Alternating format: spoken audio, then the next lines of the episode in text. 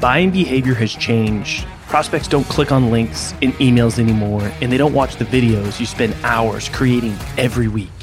Instead, send personalized gifts and memes using Vidyou. You can quickly create engaging, personalized content that immediately grabs your prospect's attention, helps you stand out in the inbox, and does it all without forcing them to click anything or go anywhere. Head over to vidyou.io slash salescast to sign up for free and spend less time getting your messages across and more time selling.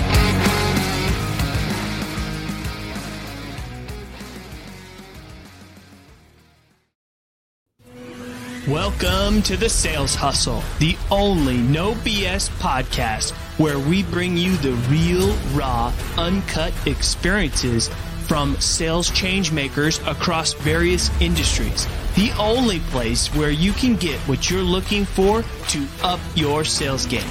Today's episode is brought to you by Salescast. Salescast helps sales professionals transform the relationship building process and win their dream clients. I'm your host, Colin Mitchell. Zach, how you doing? What's going on, Colin? Thanks for having me. Yeah, man. Thanks for being willing to hop on live. I think it's always fun when people are up for going live. It's a little bit of a different experience, but it's always fun. Um, yeah, kind of funny story, right? We tried to I do a podcast the other day and technology wasn't working out. And so here we are, take two. Don't you hate that? Yeah, yeah. uh, so all right, man. I like to start these out kind of similar before we get into the the good stuff. Just give people the short version of your uh, sales story. Yeah, you know, I uh I wanted to be a SportsCenter anchor, like many folks that came up, you know, through the the '90s and early 2000s.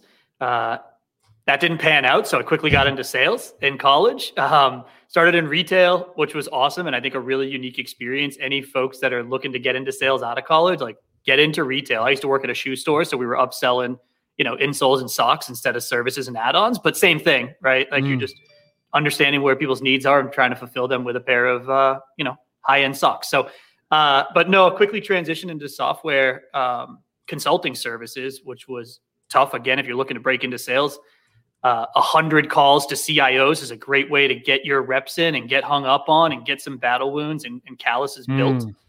Uh, they love hanging up on salespeople. They love stumping salespeople. That's those are the best, and it teaches you to think on your feet. Yeah, um, you got to you got to learn your product when you're calling into CIOs and CTOs. You you better I mean, they'll they'll quiz you quick, and if you don't know your shit, man, click. Uh, it's, it's bringing up anxiety right now, but no, having multiple multiple screens with multiple tabs and, and typing in acronyms really fast and hoping you get yeah. the right one is how you learn. You got to be um, a master master Googler. oh yeah, no, you learn a lot there fast. Um, and then I got into SaaS sales. I actually moved to Boston. I was in Raleigh for most of that time, North Carolina. I moved to Boston. Was like, I'm going to get into a SaaS startup and get rich. I got into a SaaS startup, but uh, the other part didn't quite happen. But that's all right. You got a ton of experience, and uh, you know, went through an exit with WordStream and started as a sales rep and worked my way, you know, into sales management, uh, director of sales, and then became a general manager where I was actually managing uh, a piece of the business there that sold exclusively to agencies. Um, I did that for a couple of years and had a really awesome team working for me.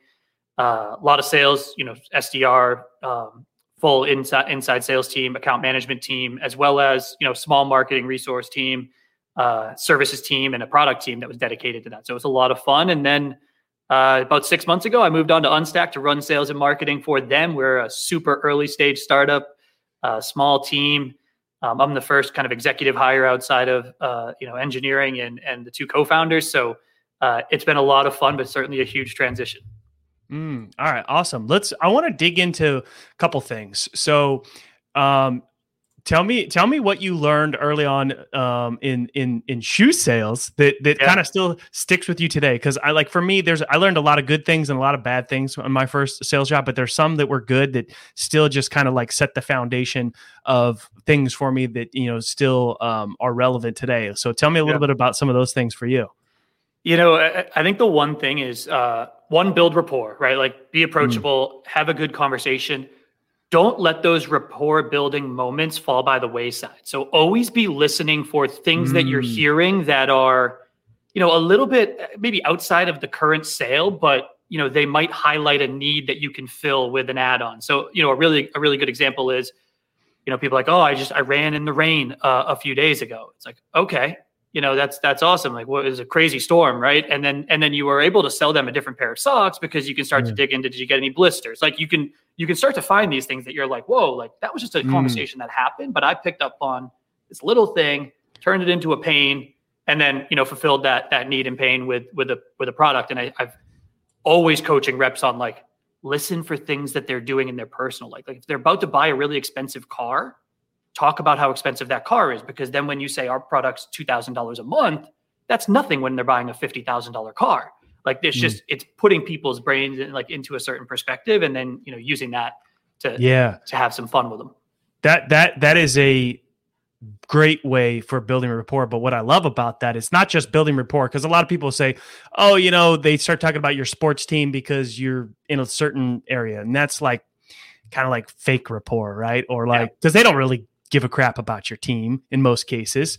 Um, they probably have their own team, right? Or, um, or, you know, so so what I like about what you just described, sales hustlers, is is tying in that report to what you do, right? So looking, listen, a couple things you said like listening, like the best sellers listen really well and look for those windows or those opportunities to like connect, to build rapport, to build trust, or to tie it into what problem you solve, or maybe helping them identify that there's a problem that they didn't even know existed yeah, you know what's funny is is uh, and have fun with it. Like like I used to use the car one. I, will never forget the call that it happened on. But I listened back to it and I was like, oh, that was interesting. Like I was just messing with with the the, the buyer on the other end of the phone, but yeah. you know they were like, wow, that's you know two thousand dollars a month. That's that's pretty expensive. And I was like, yeah, but it's it's providing an ROI on like that Mercedes you were looking at a couple of days ago, mm. and you're about to probably pay about eight hundred bucks a month for that. So like at least you're making money with this. Like let's talk about that a little bit more. And I'm just totally you know joking, but also. Yeah puts things into perspective. Like if you're willing to spend $800 on a car that depreciates instantly, you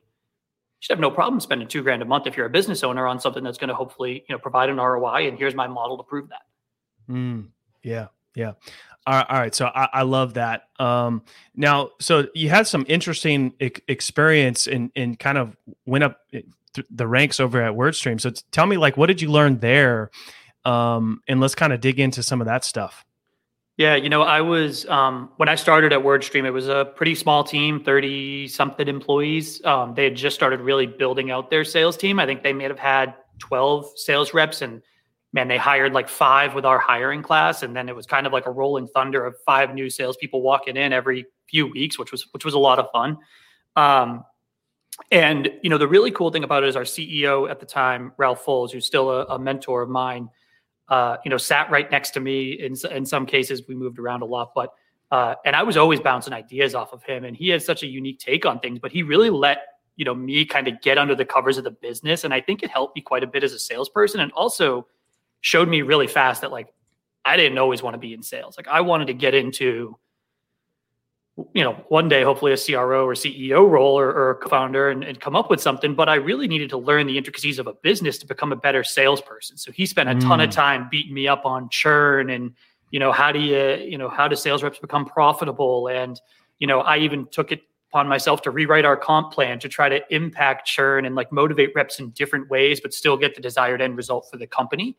Uh, he actually took a lot of my ideas, you know, squeeze the sales reps a little bit more, which every good executive would do. Mine was probably a little bit too sales rep friendly, but that hmm. like that instant exposure to like the business and the behind the scene thought process of a CEO, like really got me involved and in, like wanting to learn more cross functionally around the business. Mm, yeah. So there's a ton of value of getting into a company early on, yeah. right? Because there's so much opportunity for, say, a young seller um, to learn so many other things outside of sales, you know, like operations and business acumen, and just kind of see more, you know, big picture, full picture of things. Yeah, it was, you know, it was eye opening, and they, you know, luckily we did a really good job. I mean, all the way up until you know we were four or five hundred employees of always having cross-functional meetings you know getting sales reps involved in product meetings um, you know creating opportunities for sales reps to get exposures to other other pieces of the business because uh, it allows them to demo so much more efficiently, right? Like there's there's a level of transparency they're providing the prospect that feels really real. You know, like when I knew what our churn rate was every month, I would say that. I would say like, hey, look, you know, our churn's you know just just above four. Like you're gonna you're gonna be here for a long time. in all likelihood. And this isn't a one or two month thing. This is a 19 to 25 month thing. And here's why, and here's what we're to do for you. So uh, it's really empowering to sales reps to have that in in kind of their back pocket and exposing them to the business economics. Yeah, yeah, and and that level of transparency is huge. Yeah. Yeah. So so tell me a little bit about like your, you know, kind of career development and, and path and, and how you kind of moved up there and and you know walk me through kind of that timeline and, and what you learned along the way and like what contributed to that. Yeah, uh, I'm very impatient, which is a blessing and a curse. And, and a lot of yeah. Ralph and others, my manager at the time, Tim, and the VP of sales were always kind of pushing back, like, slow down, just, you know, keep being a great sales rep. Your time will come kind of thing. Um, and, you know, for, for probably about a year and a half, I was a sales rep. I became a team lead. I hired a couple reps that, you know, worked for me for a very long time built a team around them as a as a player coach. You know, with as independent individual contributor, I, I was a player coach until five reps. Uh, so I had five sales reps reporting to me. Was still selling and carrying a quota, and then went manager full time. Um, built out that team to eight, uh, maybe up to eleven at one point, and then a couple team leads under me. So always trying to grow kind of the coaching tree, as I like to call it. Mm. Uh, and and what I found was uh, my manager, who I'm still close with, Tim, the director, was a little bit of like a glass ceiling. It was just becoming difficult for me. Like I was never going to like pass him, right? So I, it was only just me adding people and kind of building my coaching tree. So uh, the opportunity came up to take on management of uh, the agency sales team, which was six or seven reps at this time. And uh, I took them on as a play to kind of get out from under my manager uh, or the director at the time and become a director. Uh, got promoted to senior manager. They still wouldn't give me the director title uh, which was brutal, but I fought for a little bit. Um, and at that point, I was managing close to 18 salespeople uh, across two teams with a few team leads underneath me. And uh, the agency business was growing and we kind of got the sales engine humming. And, and I started to get my sales reps, you know, kind of the key players on that team really involved in, in the agency business and tried to take control of how we were marketing, how we were positioning the product. It was kind of a different business unit and sale. And uh, they approached me after a little bit to kind of become a general manager of that organization within WordStream. So, you know, take more experience and responsibility for marketing and leads, and take more, uh, you know, responsibility for churn and revenue growth and services and offerings, and also, you know, product, which was eye opening and gave me all of that exposure I'd always wanted as a salesperson, and allowed me to give the reps that were working for me and the people that ended up reporting to me a lot of exposure to different parts of the business, um, which was which was really fun and allowed me to keep my core group of salespeople uh, around me for a long period of time while I was there. Yeah, yeah. So a couple of things that kind of are, are standing out to me, right? So it sounds like the um, you were able to kind of have sales and marketing work together as one unit fairly well. And so tell me a little bit about, you know, how how you were doing that and you know how much do you think that contributed to the success and, and why is that important? Because so many there's so many orgs today where they definitely don't work as one unit and are typically pointing fingers back and forth at each other right? Yeah. like hey marketing's not bringing us good leads. Hey sales isn't closing the leads that we're bringing in. And like you know it's just kind of not healthy right? So yeah. so uh, so why is it so important for marketing and sales to align and, and work together as one unit? And what are some things that kind of worked for you over there yeah, so I think obviously top down approach, right? Like it starts with leadership. So if you're a VP of sales or a VP of marketing, like try to get along with your counterpart as much as you possibly can. Like it, it everyone sees it, you know. And I think we we had really solid leadership at, at WordStream towards the end, um, and and they they worked well together. But uh, that's only the tip of the iceberg, right? Like they're not on the ground, you know, talking on the phone. They're not writing the emails. They're not creating the ads.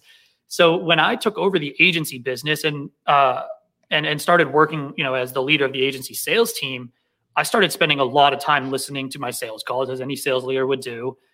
But I also started really auditing our marketing emails and how they aligned to the message that we were using to close our best deals. And, and what I found was there was a huge disconnect, right? Like there was no one we weren't we weren't targeting agencies appropriately. We were kind of writing an email for all prospects and letting it fly. And mm. What I ended up doing was kind of finding a partner in marketing, and and and uh, you know she was working in email marketing, and we would sit down and we would talk about messaging, and we kind of audit, and we started breaking out the emails and like targeting the lists directly and really aligning the sales message with the marketing message. And starting to take kind of those key features that maybe didn't have broad appeal but they had really targeted appeal to our prospects and using those as uh, you know subject lines or feature call outs or creating you know specific white papers and assets for it and once that started working is when they were like okay well maybe we should kind of create a new role and that's when i became the gm and and what i was able to do there was actually have sales reps that became kind of business partners. So I had a sales rep that was kind of my marketing liaison and they met with marketing, you know, every hmm. week mm. or every other week about their plan. And, you know, the, the rep that did this, he loved the marketing piece and he wanted exposure to that stuff. And he's got a really bright future as a general manager or a CEO one day because he's really started to spend a lot of time understanding different aspects of the business later down the line, I ended up doing the same thing for services. So there was kind of a services and sales liaison on each side where they would meet weekly and talk about the challenges and churn and um, report back to me and meet with the team to talk about it. And, and, we actually ended up spreading that out across the entire sales floor, um, where we would have kind of folks that were responsible for constantly uh, communicating with marketing and understanding what we were promoting and how sales could support that, and vice versa. And and, and I mean, it's so important for salespeople these days to to have marketing skills or to understand the marketing piece because, I mean, that line is is is is not so um, separate than what it used to be sales versus yep. marketing like you know the best marketers understand this the sales side of like okay if we get the leads in like what does it take to close them what are right. they hearing on the other side and the best salespeople understand you know the marketing piece of like catching people's attention pattern interrupt and standing out you know to their prospects um and so i you know and, and i think it's a lot easier for this to work in like a smaller org, right? And then it becomes harder as the organization gets bigger. What's what's your take on that? Yeah, that's true. I think uh, you know, I think that's why we were able to. I think at the time we had 70-ish sales reps including kind of our SDR team. Um, and the marketing org was I don't know, 15, 16 people in total, maybe a little bit more if you bring in design, but like actual like, you know, performance marketers. Uh, and and it's just constant communication. And I think it's not it's not constant communication between directors and VPs. It's constant communication between the people writing the emails or making the calls on both ends or writing the ads. Like when you get a really solid, you know, PPC marketer and a sales rep talking or sales teams talking, they get their headlines, they get their calls to action, right? When you get an mm-hmm. email marketer and a sales team talking, Mm. They're taking their their their subject lines. They're taking their you know features that they're gonna they're gonna highlight and the solutions and the problems we're solving because they're not hearing from the prospects. I think the other thing that's you know really really impactful is not using sales tools uh, that are recording calls and and recording demos in sales. Like those need to be constantly shared with marketing, and marketing needs to be proactively digging into those scripts and understanding what's resonating and what features are being highlighted and why because that's going to totally transform how they market to their personas. So, are you saying that mark the marketing team should be listening to the call recordings? Absolutely, yeah. How, uh, why do I feel like most marketing teams are not doing that? I, I mean, it's it is work. I mean, most sales leaders aren't doing it. You know, like it's not, it's time consuming. You know, there are entire yeah. companies now dedicated to sales coaching and listening to some of those call recordings. Um, yeah. I mean, so there's it, definitely technology that makes it easier. Um, yeah. But even if, like, say you're not, you know, funded or you're on, you know, you're bootstrapping, like you can still do it. It, you know, like even, you know, early on, it's just like, you know, hey, if your sales reps want to get get better, you should require them to give you three to five call recordings a day that you can review together. Ones where things went well and ones where things didn't go well, and review those and you know role play with those and learn from those and yeah. you know tweak and optimize the sequences or the pitch or the script or the, everything based on what you collect from that. Yeah, like you you can't just keep going blind, hoping totally. things are going to get better. Totally, they don't. They don't get that. no, I think when when you're a marketer, I think there's like a couple use cases, right? So if you're about to craft an email for a specific feature and you have a call recording software that transcribes it, go and search that feature. Listen to those 2-minute snippets, you know, about that feature from five or six of the top sales reps. And what you'll find is their naming convention is typically different than the product marketer's naming convention. The way mm-hmm. the client asks about it is typically different than the way you have built it or marketed it. So, you know, those things are really important and you're going to resonate so much more with your audience if you are spending the time to hear what they call that feature. Um, and I think that's so important for marketers to spend time working on and product marketers, especially to spend time really digging into is I can name it one thing, but what the prospects say when they're asking for it is, is totally different. If they don't align, then we're, we're missing the mark. Yeah. And even even and if if your leadership if you're a seller, an individual contributor and your leader's not doing this, like do it take ownership, do it yourself. Yeah. Get the recordings, review them. Um, listen to them. You know, you know the calls where you maybe could have done something differently or you know didn't go well. L- listen to the ones that go well to say, okay, hey, this is working. Maybe I should be doing this more. Listen to the ones that didn't go well. I like listening to the ones where it didn't go well because there's lots of opportunity for learning there. Um, so even if your leadership's not doing this or your your marketing team's not doing this, take ownership and do it on your own. Yeah. You know, and there's tons of peer groups and things like that. You can be like, hey, can you listen to some of my recordings and see how you think I could have done better? Like, just, you know, and I, get feedback from somebody who's going to be real with you. Yeah. And I think it's uh, empowering sales reps to take the time to do that is is a sales leader's job. And like, that's one thing that I always I got better at throughout my career in management. And I, I, I, got better because as a sales rep, I was always asking to try to take on more. And when I was given that opportunity, it made me a better sales rep. So I always tried to expose my reps to that. And, you know, if you're a sales manager or director, like talk to your reps about where they want to get exposure. And if they want exposure to what marketing's doing, task them with exactly that. Like, hey, we've got a feature that we're going to be going rolling out with. Can you see an audit, you know, X number of calls to understand how prospects are talking about it and share them with, you know, the director of product marketing. They're going to love that experience. It's going to get them to listen to calls with a totally different lens on it, but still they're listening to calls, which is beneficial. They're going to figure out their messaging and hone their craft, and they're going to share really valuable feedback with the marketing team that is saving them a little bit of time. So there's a lot of wins to be had by just kind of getting that as a part of your coaching system. Yeah, yeah, yeah. Um, man, it's been a lot of fun having you on here. Uh, really appreciate it. Love going live. Glad that technology decided to cooperate today. Um, let folks know like where can they find more about you, learn about your podcast, anything that you want to know. And for the podcast listeners, we'll drop all those links in the show notes. Yeah. Uh, first and foremost, uh, unstack.com. We're building the, the premier no code, you know, CMS for marketers. It's got all the tooling you need as a marketer to build a business.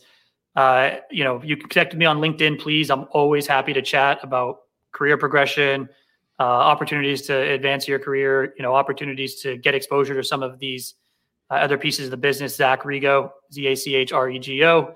And uh, yeah, if you're interested in startups and how they get off the ground and how they're scaling, uh, the Zero to a Million podcast is on, you know, Spotify, Apple, and everywhere else. Uh, listen in. We've got some really cool founders, marketers. We got some really smart people like Colin Mitchell joining us uh, to talk about how to how to scale a business and how to run a podcast and all sorts of cool stuff. So please check it out. Yeah, we will drop that in the show notes for the podcast listeners and in the comments uh, for the people joining us live today. Zach, thanks so much for coming on the show. If you are listening to the podcast and you enjoyed today's episode, write us a review, share with your friends. We're listening for your feedback. Thank you for tuning in to this episode of Sales Hustle. Are you a sales professional looking to take your sales career to the next level? If the answer is yes, then I want you to go over to salescast.co. Check us out, and if you feel that you are ready, set up a time to talk with me and my co founder, Chris. I'm your host, Colin Mitchell, and if you enjoyed this episode, feel free to leave us a review and share the podcast with your friends.